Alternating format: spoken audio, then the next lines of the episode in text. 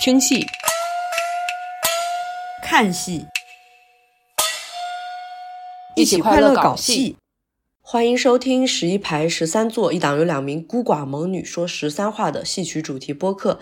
大家好，我是刚刚啊上了班主任陈老师的课的导诊。呃，大家好，我是刚刚呃建议导诊一定要点奶茶的王玉芝。刚才那一期呢，是我们的班主任陈老师呢跟我们说了非常多关于川剧的东西，呃，但是其中呢，我们有一个旁听生啊，他就是长安绿秋。那长安绿秋老师呢，他在这个旁听的过程中，他给我们提供了一个锣鼓经的一个照片嘛，然后他说这个锣鼓经，呃。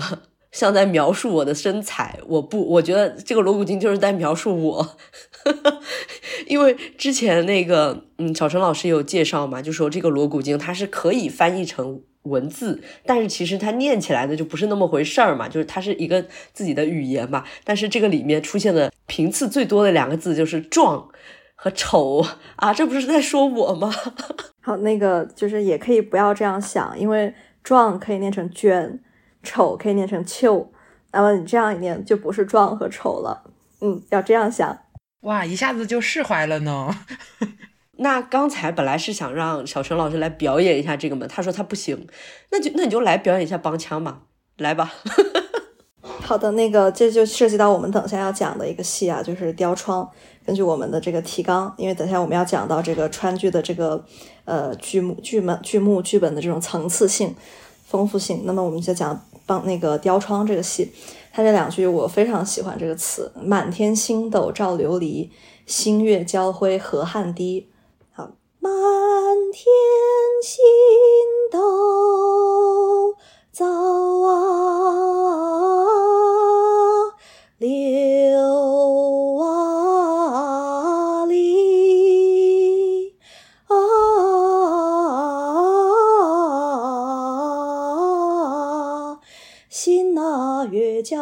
呀，花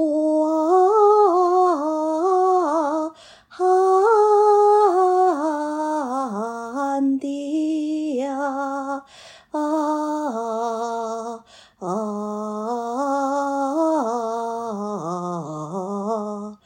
啊！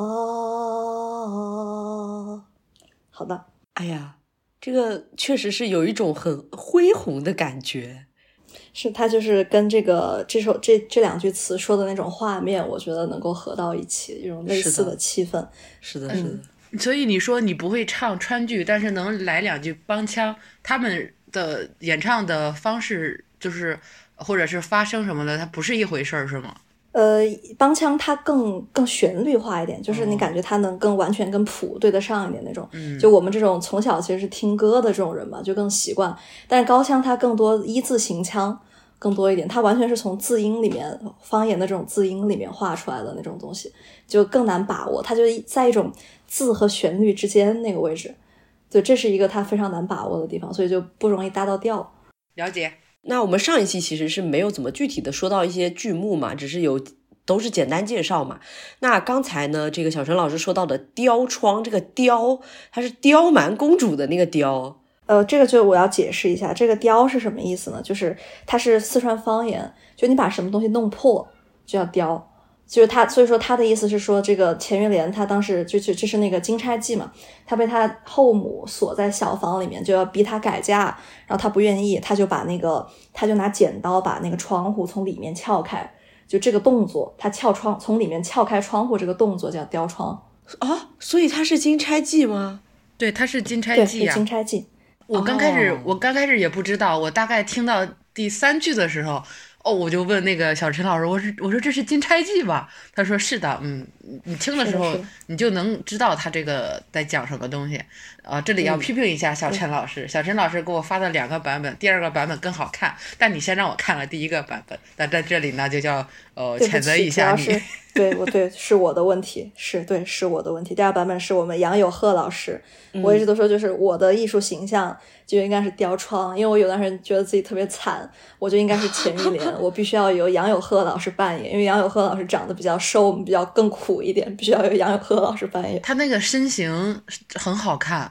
哦，那个角色演的话也更符合角色，对，呃，不只是如此啊，那个新的版本的那个那个妆也很奇怪，呃，他这个妆就更让我觉得贴人物，嗯，那更能理解这个人物的一些表表现的一些东西，所以呢，你反思，嗯，反思，好，我反思，呃，雕窗这个是完全不可能听到这个名字想到它是关于是。金钗记这个故事，那还有还有那个柳荫记吧？其实我也是觉得他怎么就能想到是 梁山伯与祝英台的呢？这个主要是因为大家对梁梁祝这个名字太熟悉了。那但是主要他是柳荫结拜嘛，而且本来那个其实传统戏的名字呢，有些就比较比较抽象，确实比较抽象。比如像那个玉河桥，这是一个轻喜剧，评剧也有这个戏。那玉河桥在这里面没有什么，基本上。他就是在很后面出现了一下，是那个女主被他爸从玉河桥上推下去了。那他在别的桥也可以推下去，这个玉河桥是 是一个可以被替代的东西。就像你柳荫嘛，那你柳荫结拜，那我就草桥记啊，我草桥记不行吗？草桥记可能听起来稍微破了一点。对，稍微破了一点。对对对，是的。那他但主要是也是一个约定俗成的，主要大家现在不习惯遇到这个名字。是的。那就继续说雕窗。接下来讲，继续 好，继续说雕窗。对不起，我们习惯性跑题。嗯，没事儿没事儿，这很正常，大家都是这样的。而且我觉得聊天就是大家把天聊起来比较重要嘛，就是对对对，呃，不一定说我对完全按照这个不一定就聊得很好。然后我们先说一下雕窗这些，就从雕窗这里我们就要讲到就是川剧的这种就是它的人民性、亲民的这一面和它的那种高级共存的这个特点。就是，所以我就觉得川剧很厉害，就厉害在这个地方。比如像京剧，有一些很多人现在批评以前所谓的京朝派，就是那种完全文人把持的那种京剧，他就觉得就京剧已经不是给普通教育程度的那种老百姓看的了。就他那个东西就会自绝于人民，他也会比较缺乏生命力，因为你这个搞得太小众、太死板了。但是像这个。呃，我理解是这样子啊。然后，但是像川剧的话，它哪怕是由文人创作，比如你看像“满天星斗照琉璃”这种词，它一看就是文人写的词，它不是普通的那种戏班子里的人写出来的词。但是他哪怕写这种词，你看结合到这种帮腔的这种旋律啊，还有演员当时会有就是观看天空啊，还有河流的这种表演，他在这种时候就是观众是能够知道他的意思的，而且能够感觉到他想要向你表达一种什么样的那种情感，那种钱玉莲当时。就是逃出去要去自杀，他跑到了一个这种空旷的、晴朗的这种地方，但是他却是要去自杀的。他当时那种很孤独的那种，不能被理解，他的命运不能被改变的那种强烈的情感，其实是很是很明显的。就是在雕窗这个戏，我想要讲到的地方。那么就是这也是我非常非常喜欢的一个剧目。呃，从剧情上来说是这样子。好，然后后面我们就讲一下刚才说到这个《柳荫记》。嗯，《柳荫记》的话，它就有一个。嗯，像他这个剧本里面，就这个戏现在不太整本演出，比较常演的就是送行和访友这两场。就是送行就是对应越剧的十八相送嘛，访友就是楼台会，对，就是这么两场。对对对，这两场比较常演。然后他其他的场次演的不是非常多，但是从他的这个剧本来说的话呢，里面有一个很有趣的地方，我也是前几天听人说我才知道的，因为我都没有完整的看过这个戏啊。我自己也要反思一下。那么它前面有一场书馆，书馆就是那就是那个梁山伯祝英台，其他同学们大家在书馆里面学习，对吧？这是你讲任何讲一个学校故事，你都得有这么一个场景。那么在学校里面，大家干什么呢？就是对对子，老师就出上联，学生对下联，对吧？就是一个很也是戏曲里面很常用的一个套路。对。那么后面对到这个柳荫记的时候，就不是就说什么？后面就对到这个呃梁山伯的时候呢？我看一下上联是什么？你看我我的那个文案上面只打了下联。没事，根据下联你编个上联。啊不，编不出来。好哦，上联是那个红花绿叶引来蜂蝶游戏，老师出的上联是这个。然后梁山伯对的是金弓银弹要打鸳鸯离分。然后祝英台就扯了一下他的袖子，扯梁兄梁兄难打吗？梁兄难打嘛，就是不要让他说要打，把要打改成难打。哦。然后梁山伯就把它改成了金弓银弹难打鸳鸯离分。哦。金弓银弹难打鸳鸯离分。对。然后你他什么叫鲤鱼？就是清代的那个剧作家李渔，他就说你搞这个剧本，你写剧本你要立主脑，什么叫立主脑？我觉得这句话就是立主脑，金宫银弹，难打鸳鸯离分，是就是柳荫记的主脑。对，一个是这个，而且就是我们能从他们两个的这种互动哈，两个人的互动，我们能看得出来他们两个在这个爱情中的位置。是。那梁山伯虽然说他也喜欢祝英台啊，你你要打鸳鸯离分，你打嘛？打嘛？我就病死算了。他有点这样子一种态度，他太憨了。但祝英台他一生他在爱情中做的事情，就是要金宫银弹，难打鸳鸯离分。哪怕他死了，他都一定要和梁山伯在一起。对，对，就是那么，就是我们能看到这个，嗯，川剧它的这种剧本的，我们说的它这种所谓文学性，或者它这种所谓高级的东西，但它这个高级不是一种脱离人民的高级。你听这句话，谁听不懂？对吧？没有读过书的观众，他都能能听懂的这句话。但是他的这种精确的、这种精细的东西，然后这种有层次、丰富的东西，它就在这里体现出来了。哦，对，其实呃，之前我们有提到嘛，就是一个剧本它肯定是有一个主导的角色的，那就证明了祝英台需要改变这个打鸳鸯离分的这个这这样一个行为嘛，他是去主动去改变这个事情的，他来主导一整个戏剧的进程，这个样子。对对对对，是这个意思，理解的很好，谢谢小陈老师，小陈老师给我一个小红花。对，给你一个小红花，谢谢你。但在这儿就是还有一个必须要讲的戏，就是讲到川剧的文学性，必须要讲的一个戏，呃，情探。嗯，这个一样了，这个名字是一样的了。对对对，这名字一样了哈。那么情探的话呢，等一下我要我要找一出词给大家看一下。你先找，我插个话啊，在电视剧呢，情探叫《孽海花》，是叶童和赵雅芝演的，贼虐。他哦，他们电视剧叫《孽海花》，嗯，特别虐，他们演的，叶童在里面演的特别好，就是纯纯有一个有一个小说叫，哎呦，有一个小说叫那个什么，有有一个小说也叫《孽海花》，好像对对对对对，《孽海花》就是那个清代小说的那那一部分。哎，你看我们文学生的这个又对上了是吧？文学生的基因 DNA 在动，我这种观众自动对照。清末的《孽海花》是晚清四大谴责小说之一啊。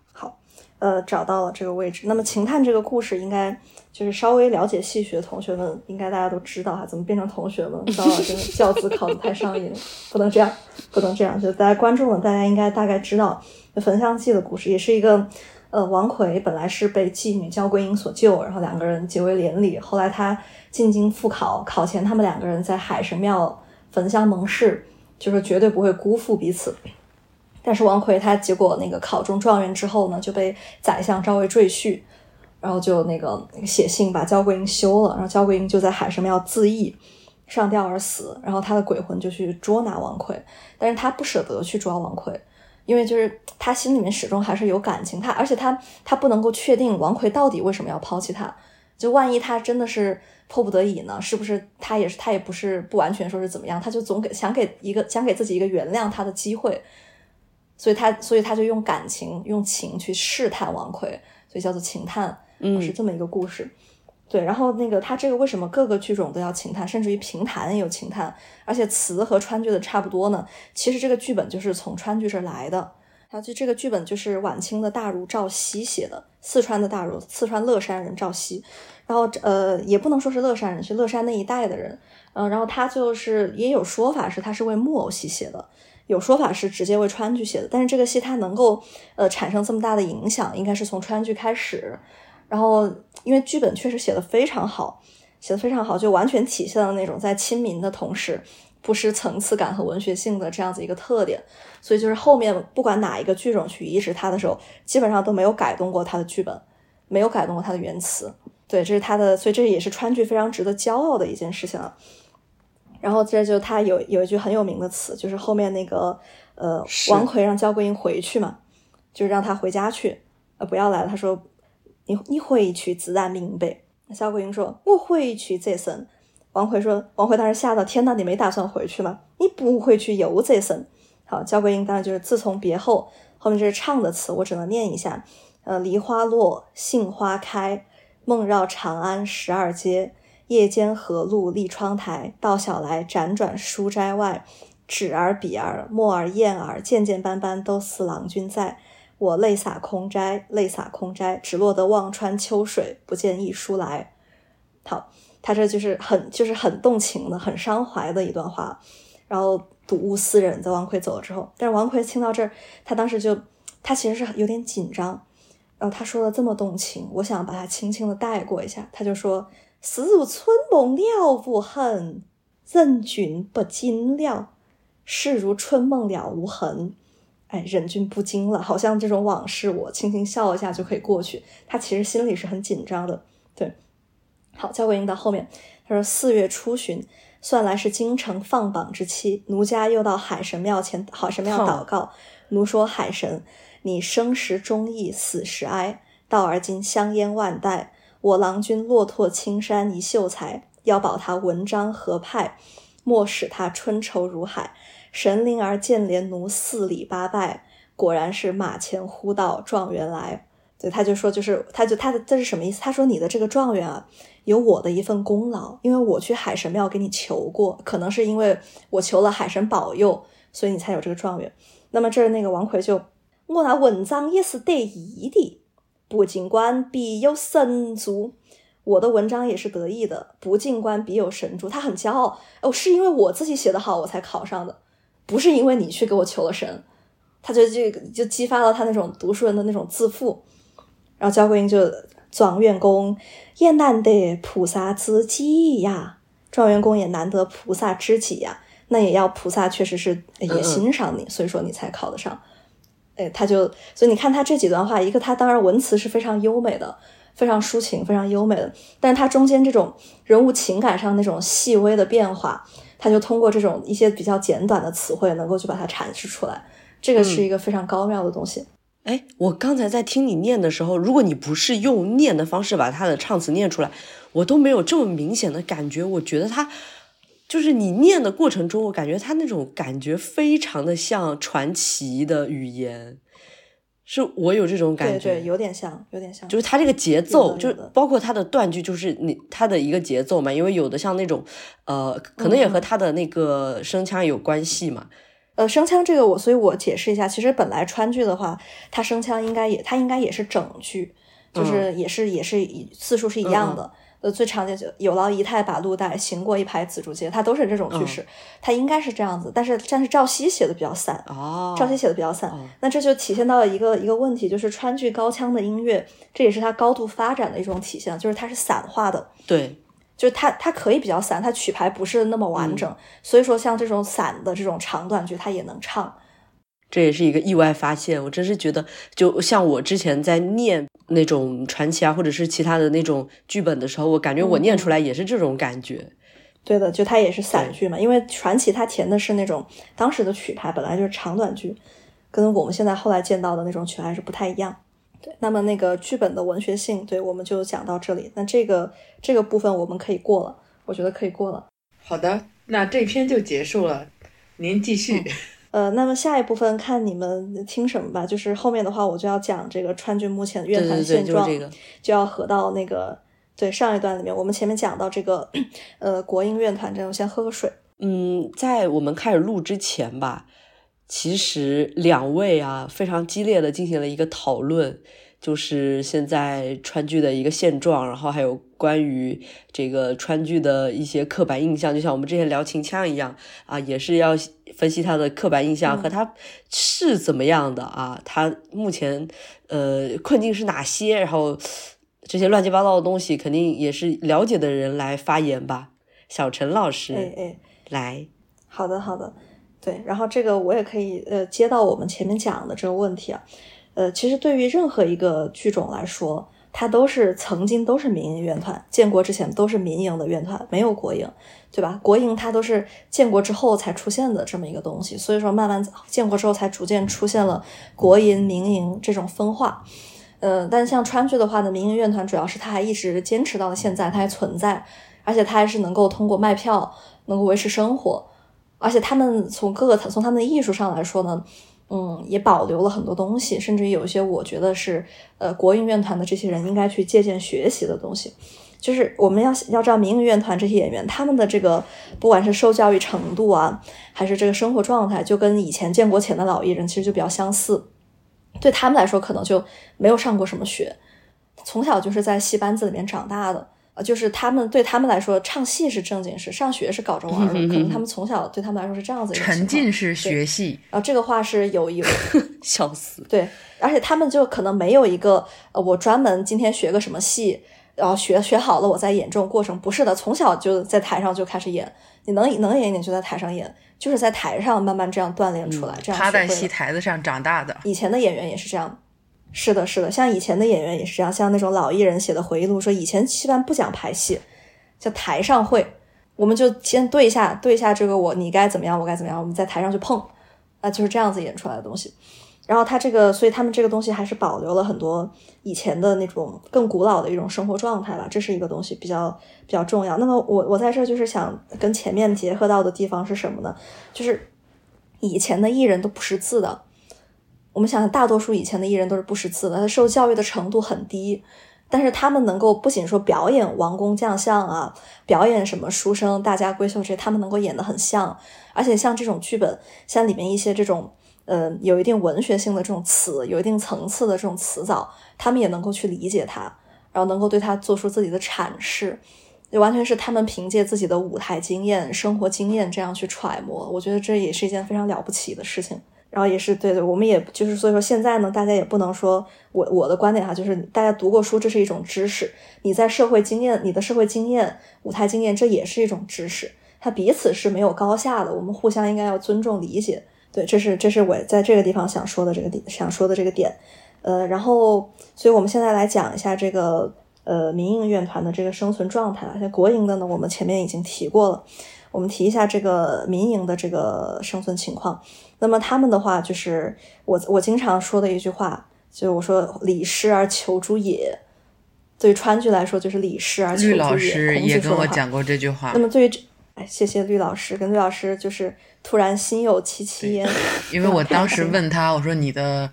那个头像是什么？因为他那个嗯，微博头像，嗯嗯，他说是一个呃什么以前发的一个电动车，现在已经没有了。然后后来在村里看到拍了，哦这，然后他就说了这这这样一句话，他说其实是相通的。我当时觉得，哎，还真的蛮有哲理的。你搞个头像都搞这么哲理，不愧是绿老师，我们要向不愧是我们的绿老师，对，不愧是我们的绿老师。然后说到这个礼失而求诸也这个问题，那么。为什么我为什么我要这样说呢？因为像那个其他有些剧种，北方有些剧种，它也有民营乐团，但是它那个我是我也是听人说啊，就是那个北方那些观众讲，我不知道准不准确，我只能描述我听到的东西，就是他们就说，那个他们北方的那些民营乐团会以移植国营乐团的那些梅花奖剧目为荣，会会，但是在川剧没有，就是川剧那个没有哪个民营院团会去移植那些新编戏啊梅花两剧，没有人去做这样的事情。他们不仅演传统戏，还要演一些现在国营都不怎么演的传统戏。这我们这儿民营也会，他们也经常会演一些没看过的。但是整体上来说，其实他们演来演去就是那几本是固，几乎就成固定了。我翻翻来覆去看到他们演的就是那么几本。哦，是这样子，那就可能主要还是川剧本身，它剧目就多，川剧本身剧目就多。他们可以去挖掘的那种素材就更多嘛，这是有一种这种现象。然后，但是这个呢，他们剧目多，还有一种还有一种产生的原因，一个是他们积累的那种传统剧目多，这是一方面。然后还有一个是调纲戏，就是二人转叫梁子戏，它没有剧本，嗯嗯，没有剧本，它就是你为什么这个东西那怎么来呢？比如说我们剧我们剧团我们集体创作，或者说我们剧团里面有一个喜欢搞这个东西的人。比如说包公的故事嘛，包公故事，我们就比如说像那个七侠五义，那么我们可以啊，我们可以写很远，我们从包公出世开始写。那么这场我们大概演什么？包，比如说包公的父母不要他了，然后他他的姐姐、他的嫂嫂、哥哥嫂嫂把他捡去喂养，那就是我们这场，比如说我们就演这个东西啊，就大概这么些棺木，中间的词呢我填上，大家挂着曲来去唱，好，就就这样子就可以编出很多来。以前的那种江湖戏班。对对，氛围好。以前江湖戏班经常演这种戏，因为你一个一个戏班，你会的剧目始终是有限的嘛。然后你你戏班在这儿停留一段时间之后，观众看腻了，他就不来了。那你怎么办？你就编些调缸戏来演。嗯，哦，那这种就相当于相声里边的一个电场，就是他们为了吸引不不一样的人来，每次也都会现现传一些东西，也不是也不是。因为电场是你，你传了这个之后，你后面继续演你会的东西。对，是。就电场只能说是一个开胃菜嘛那种活，但是不是就是调纲戏，你可以演好几天，演四十八本，我演四十八天，我每天都演调纲戏，我演七侠五义从头演到尾。嗯，好理解。就它是一种你没有固定、没有现成剧目的那种情况下，我们来创作剧目。那么创作剧目就是一种，就是以一种调纲，调纲就是就是像摘要、提纲这样的意思。那这就是目标戏嘛？就是提纲的纲。哎，对对对对对对对对对，就是话剧说的那个对目表戏啊，然后鹿头戏啊，其实有很多这种呃，像越剧，对对对啊，他们也是一开始也是有一个这样的过程的。对，是的，是的，他有这样的东西。现在他们火把有些时候就我们川剧管那个民营乐团叫火把。叫火把，就是它有很多说法。有一种说法是说，大家晚上打着火把去看戏，所以说民营乐团叫火把。但是它那个比较好听的说法呢，是说他们就是呃聚是一盆火，散是满天星嘛。比较好听的说法是这样子。对 你当时说火把，我第一个理反应理解的是你第二个这个这个解释。对，大家一些美好的期待。是的，是的，他们现在也还会演，就是他们觉得好玩有趣，觉得这个能吸引观众，他们就演。就就是这样，他们现在还演，包括我看过的调缸戏有祝英台打电，打什么？祝英台打电，还有什么？就是类似于梁山伯挂帅，我们可以跟他对应说祝英台和梁山伯后来转世，对，然后后来比如说他这个他这个故事的设定是祝英台没有死，好像，然后被一个什么骊山老母救活了，然后教他武功法术，然后他下山来去寻找他的良兄，啊，然后结果在路上遇到一家黑店。他就在这个黑店里面跟这个老板交手，后来把这个老板收成了自己的手下，是这样子一个故事。就是民间传说里面有，这不就跟那个还有梁山伯后面还要挂帅，这不就和那个之前说到的那个呃《西厢记》，指老师说到的那个什么剧目后面非常放飞的那些剧情，有点感觉有点像啊？对对对对对。是的，是的，是的，这种很常见，在民民间剧团、民间演戏很常见，因为他想满足大家那种愿望啊，觉得祝英台、梁山伯太惨了，总得让他们支棱一下吧？对对，就有这样子的想法。因为之前有人在微博上发说，呃，有川剧有一个版本是关于火纵烈马后面的一个部分，是说什么代战，呃，把啊那个那个视频我参与了，当时校对字幕的时候有我一份力，真的有那个那个视频我参与了，对，厉害厉 害。那的确是你们的风格，对火烧薛平贵嘛，这个真的啊，对，厉害了，厉害了。就是对我大概给这咱们这个节目的听众大概描述一下，就是说后来王宝钏当了王后，当了皇后之后嘛，然后薛平贵他们后来入关，啊，真的当了皇帝，但是薛平贵后来就开始荒淫无度，啊，要招很多的美女来给自己当后妃，然后王宝钏发现了之后呢，他就把那些女儿把那些女孩都放回去了，然后薛平贵就很生气，他当时居然就把王宝钏给杀了。嗯，这男的多那个，把王宝把王宝钏杀了，然后结果杀了之后是代战公主，当时本来在边关统兵，是她听说这件事情之后，然后全全身披麻戴孝回来要给王宝钏报仇，所以她就把薛平贵给就是在火在一个白马寺里面把他用火烧死了，对，很吸引人。然后然后还要讲一个非常有趣的故事，就是青蛇大报仇，就是《白蛇传》的后续。就我们要接到我们讲到川剧《白蛇传》这个问题，《白蛇传》是《白蛇传》这个故事也很惨。对吧？大家知道，真的很惨。后来被压在雷峰塔下，怎么样？然后他这个就是川剧的这个后面这个故事，就叫青蛇大报仇。就说后来这个白蛇一直被压在塔里面，然后那个许世林后来也去哭塔去祭他，想要去救出自己的母亲嘛，然后也没有救到。这个戏我是我剧本也看过，我在现场也看过火把演，火把演的和剧本有一些差异，但火把演的非常非常好看。当时那个世林祭塔那场演的非常好，就是老观众在现场。就哭的，就是不要不要的，就是非常的动情。后来那个许世林就为了去救他母亲，就去找了在山里修炼的小青，就他的亲姑。他去他去找到小青，说希望你能够去救出救出我的母亲来。那么这个小青当时已经新学到了一些道法，因为他本来就是道法不够，打不过法海他们，所以说才没有能够保护白蛇。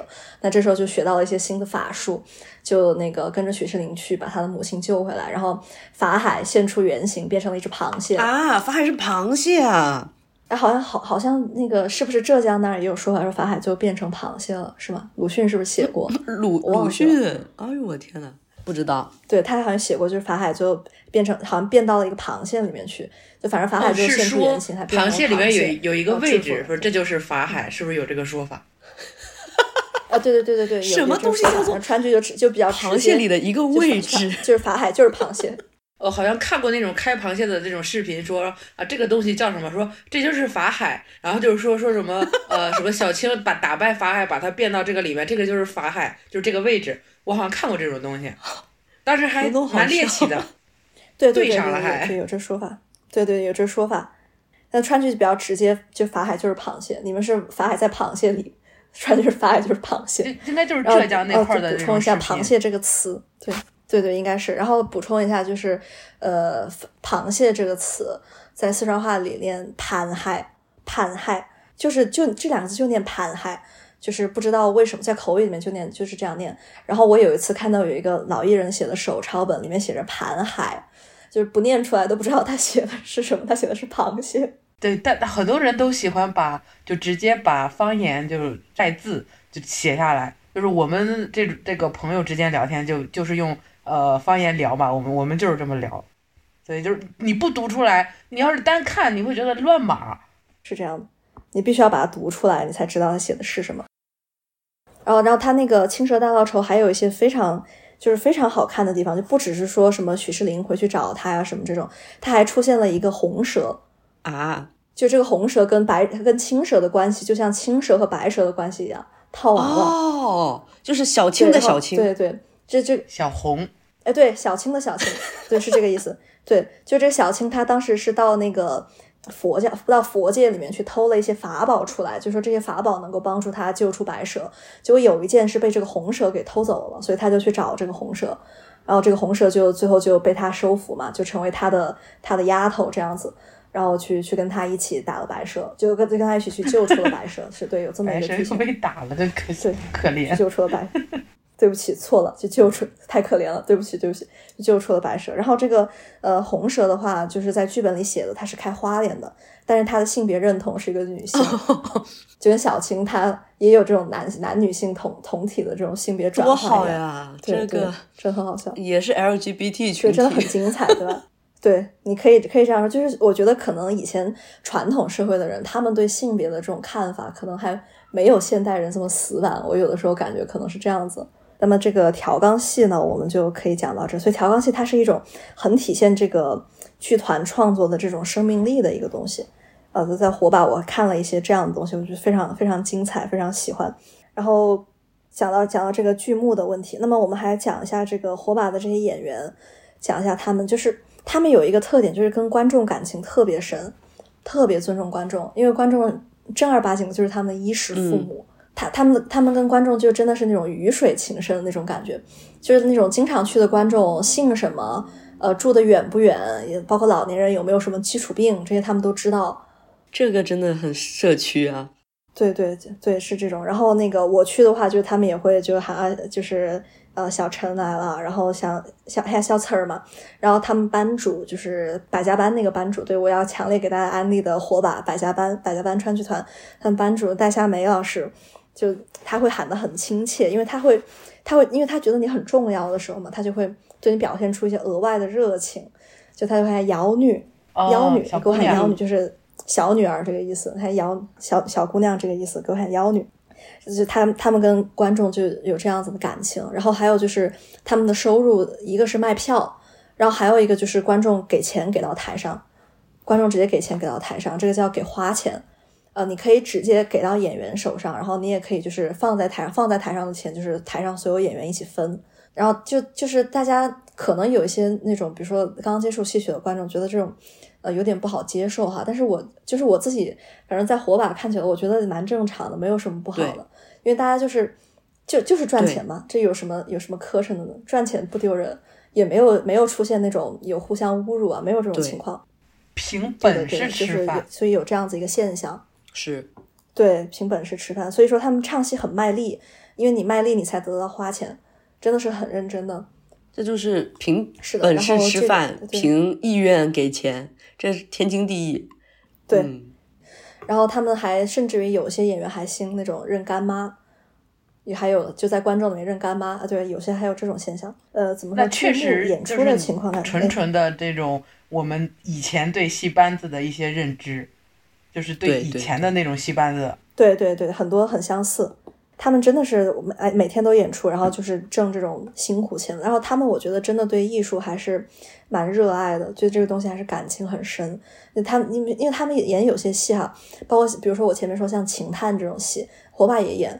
但他演情探，他不会把它演成一个很撒狗血的剧目，就我们可能想象的，他为了要花钱，他什么剧目都撒狗血，不是这样子。他们很多演员也是有自己的艺术追求的，演演情探这种戏，他也不会过分的撒狗血，也是按照剧本，按照自己对剧本的理解，这样一步一步的去演它。对，然后他们本事也很多，就他们有些那种。呃，武打演员就是演武戏的那些演员，真的是不惜力气。就虽然他他会的不多，他比如他会跟头，他可能就只会那么一两种。他但他可以，他会一直在台上翻。然后他下高三张桌子下高，他敢下。他因为他们就是就真的对观众是那种掏心掏肺的在演出。对，然后那个这是这是看过的情况。还有一个是我听说二人转也有这种情况，就是旦角演员很擅长演苦戏，比如说像三击掌。呃，这种戏，然后像那个呃，还有就是像比如说像那个学手印啊，像这些戏，就他们是演的很好，对他们演的非常好，很动情。像还有像像我前面说的《士林祭塔》，老老观众哭的不要不要的，像这种情况。三机长到最后就是川剧这个戏很有意思，就他到最后那个王宝钏还是要走嘛，但是他其实就他对他爹还是感情很深，他其实也不愿意走，他最后回头说，他说爹爹你再看儿一眼，儿就不走了。哎呀，爹爹。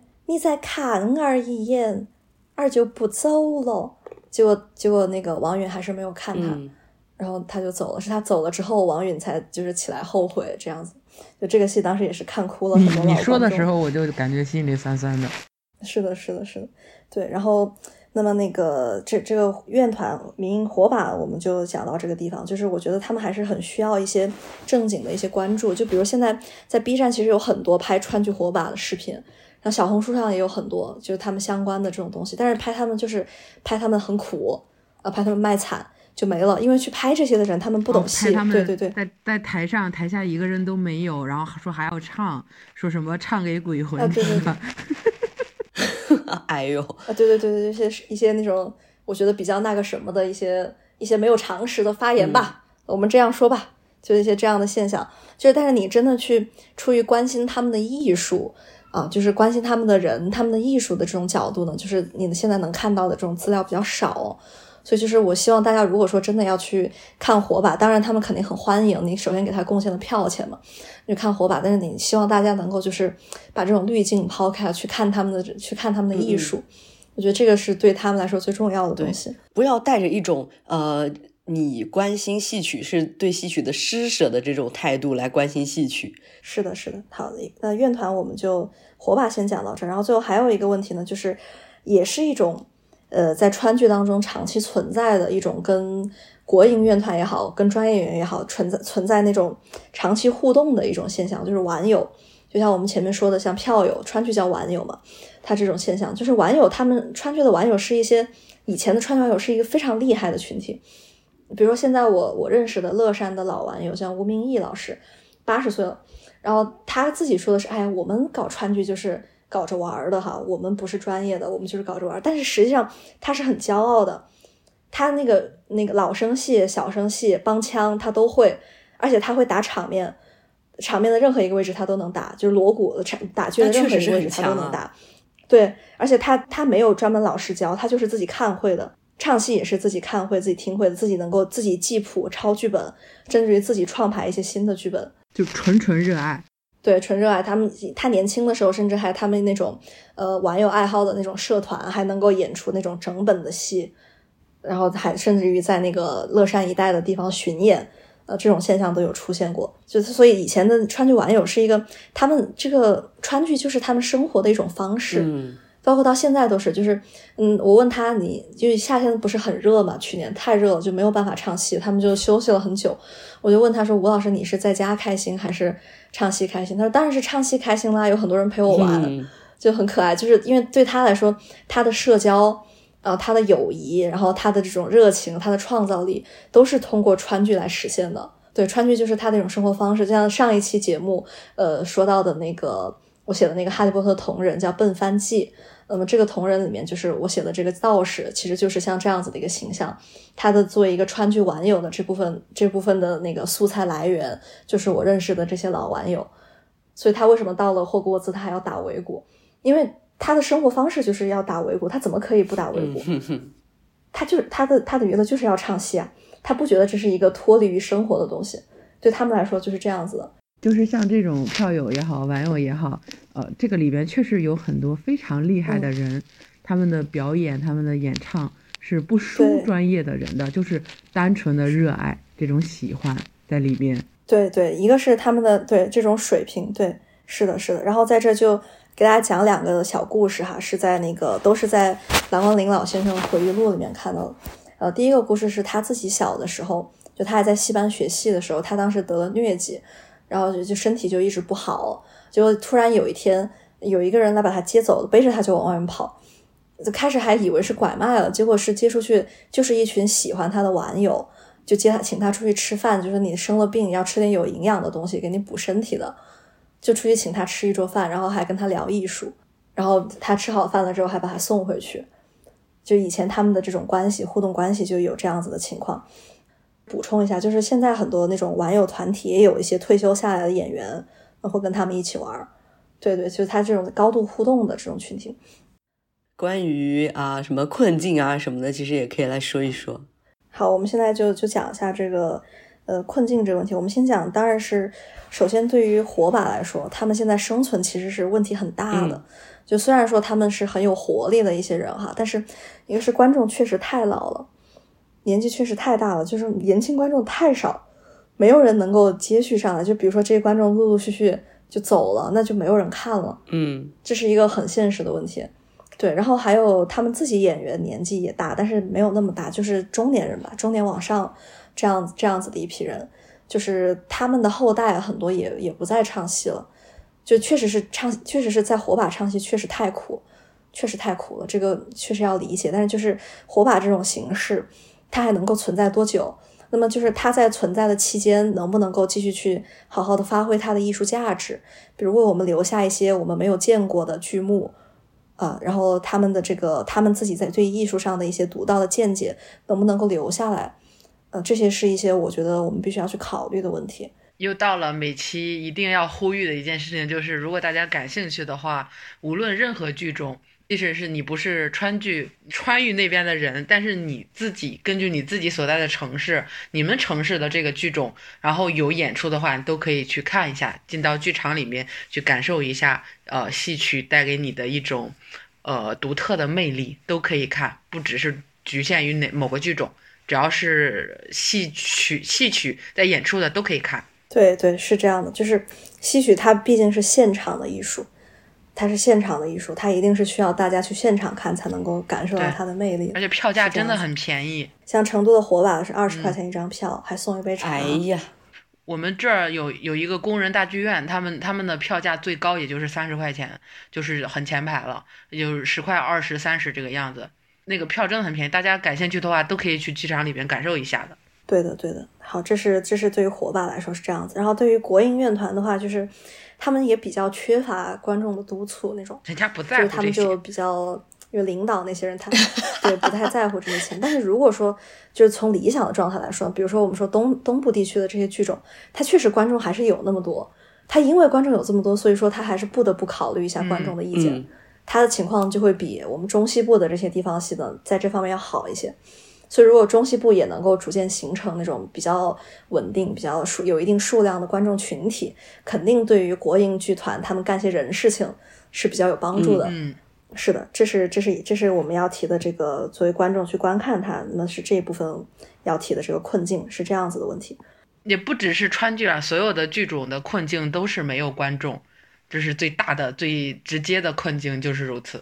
是的，就我们在大家都是看戏比较久了嘛，也知道不是说你只要有观众这个问题就能解决，但是有观众确实能解决一些比较关键的问题。恶性循循环，你越没有观众，台上越摆烂，越摆烂越没有观众，那就造成这个。你观众多的话会督促到他们，还是要认真搞一搞的，因为还有人在期待我们。对，然后还有关于川剧有一些川剧特色的东西嘛，就是川剧的这个剧目。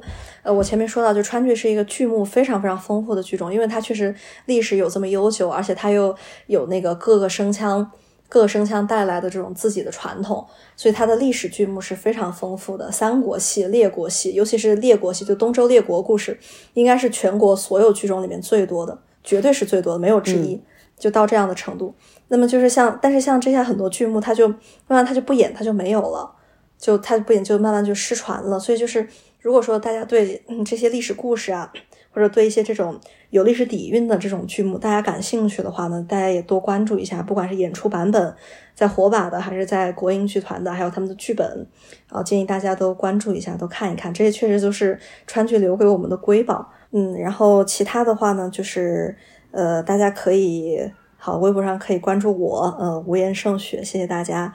嗯，就是我会给大家带来一些，也我不倒不是说我一定有多少干货，主要是我能够给大家带来一些相关的信息，就是能够大家想去了解什么的话，能够看得到。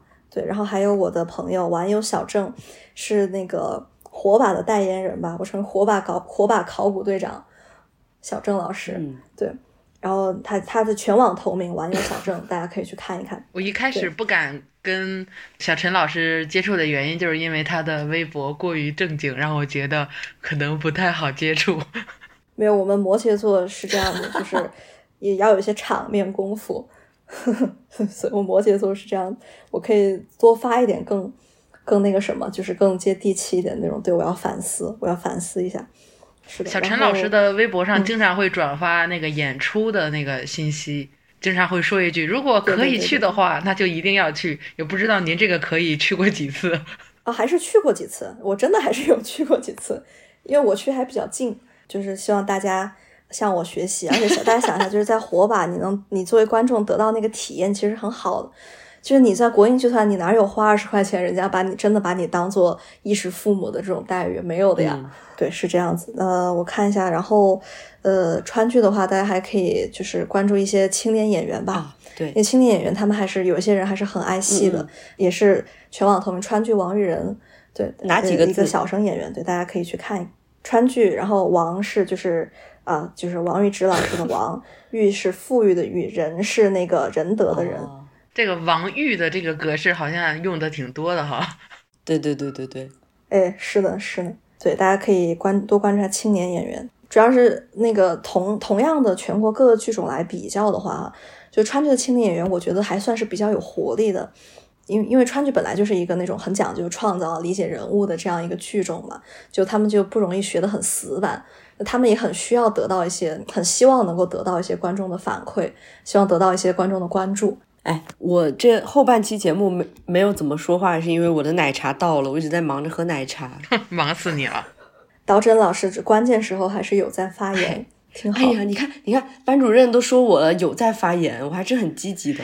对，就是文学性比较强的时候，您可以聊，我插不上话，然后插个插个科打个混，我还是可以的。对，是我们节目知名女丑角演员王玉芝，芝老师辛苦了。以后我是要去跟画画配梅香的人。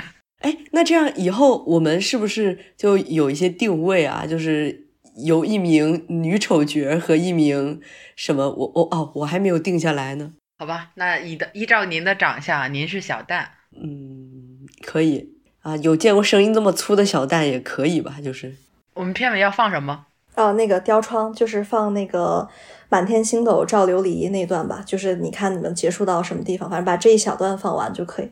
这两期听下来其实是蛮开眼界的，我每一次都会这样说啊，是因为真的有开到眼界。但但也是真的，但也是真的，每个剧种都会给到我们不同的冲击。对我们之前是有这样想吧，是关于每个剧种可能会有一些东西是重复的，但是等做下来的时候，发现好像每个剧种它的特点真的有很多东西，很多东西可说。那只要你能够。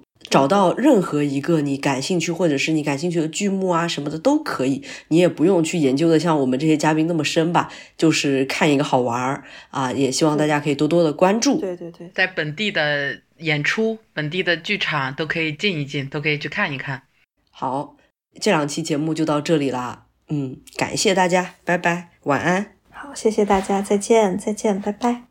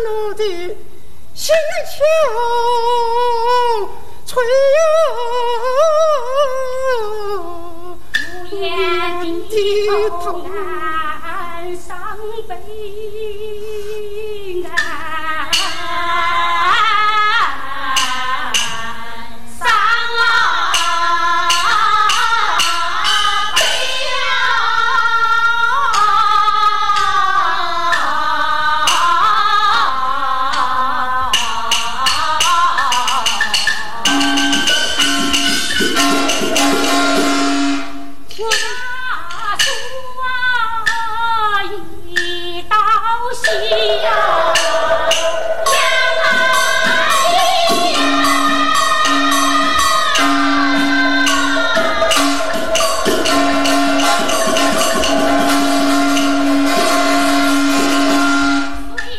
水气在小桥上一喜洋洋水水气在小桥苏眉及丞相府，我必语言哪，苏眉说：‘哎，书信有假，待我转去罢了。’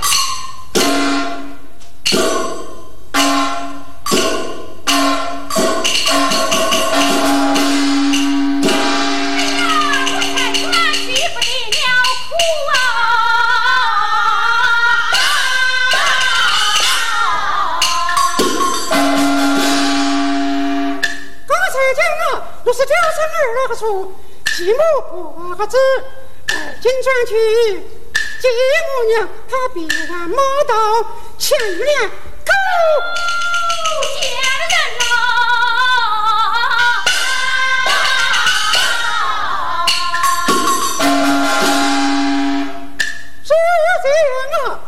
听跟那个声音往哪里走哪里逃这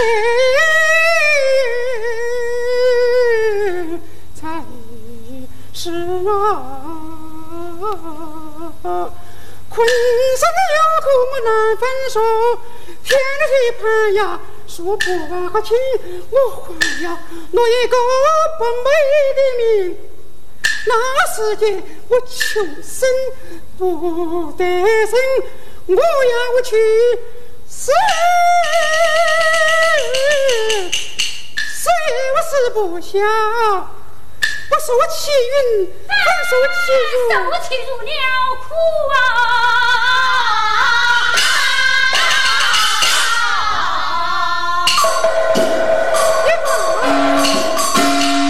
哎呀呀，爹母娘，我的娘啊娘，从今我不受你的，我不受你的骂。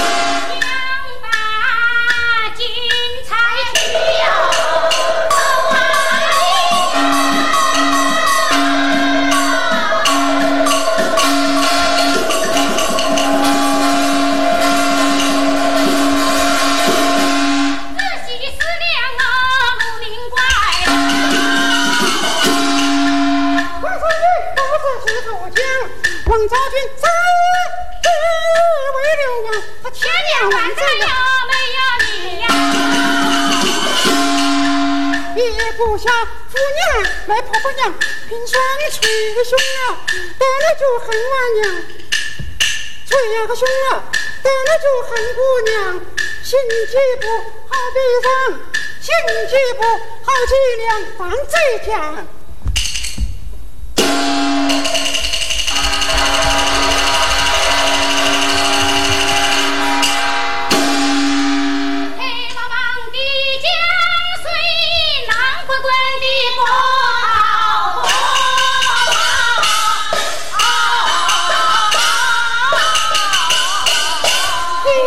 放嘴讲。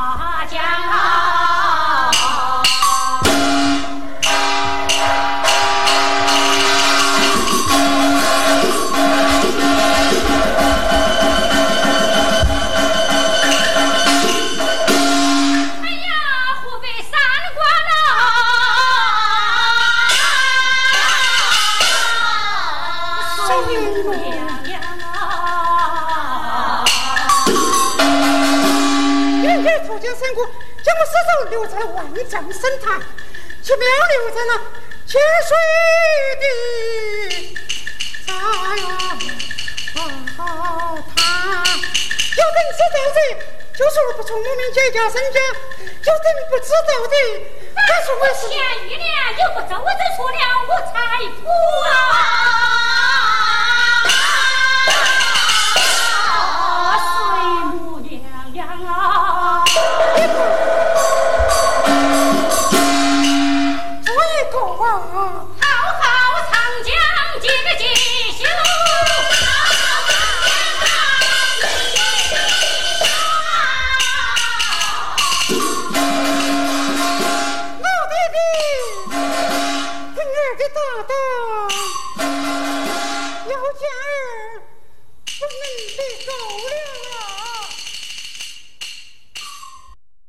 这期节目的内容就到这里结束喽，感谢您的收听。